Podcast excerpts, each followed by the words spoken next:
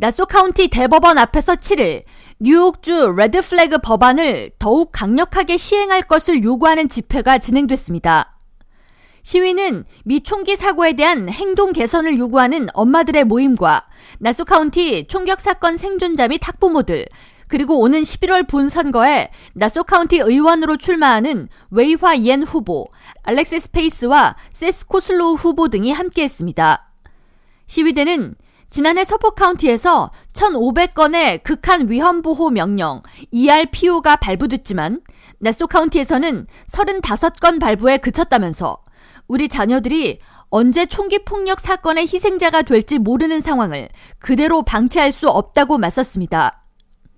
극한 위험 보호 명령 ERPO는 총기 규제 강화 법안인 Red Flag 법안을 집행하는 장치 중 하나로 뉴욕 주민들은 특정 인물이 자신 혹은 타인에게 큰 위험을 가할 수 있다고 판단할 경우 사법기관에 ERPO를 요청할 수 있고 법원이 이를 허락할 경우 해당 인물은 총기 소지나 구매가 제한됩니다.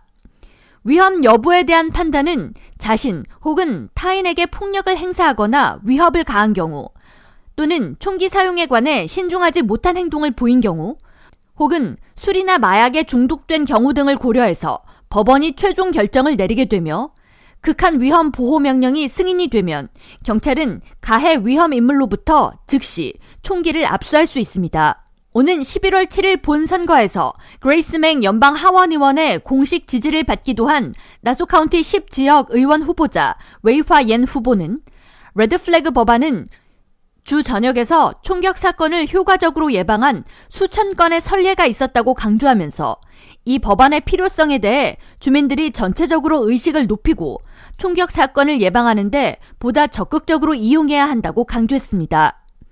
이어 롱알랜드 내에서 근접한 서폭 카운티와 유사한 수준으로 이 법안의 활용 빈도를 높이고 주민들의 안전을 지켜야 한다고 덧붙였습니다. 뉴욕타임즈 보도에 따르면 미 전역 19개 주에서 Red Flag 법안이 실행되고 있으며 ERPO 명령으로 10에서 20정의 총기가 압수될 때마다 한 건의 사망을 막는 효과가 있는 것으로 나타났습니다.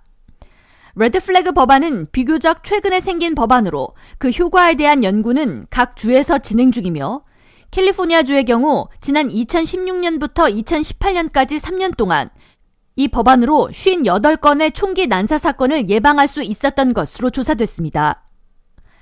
K라디오 전영숙입니다.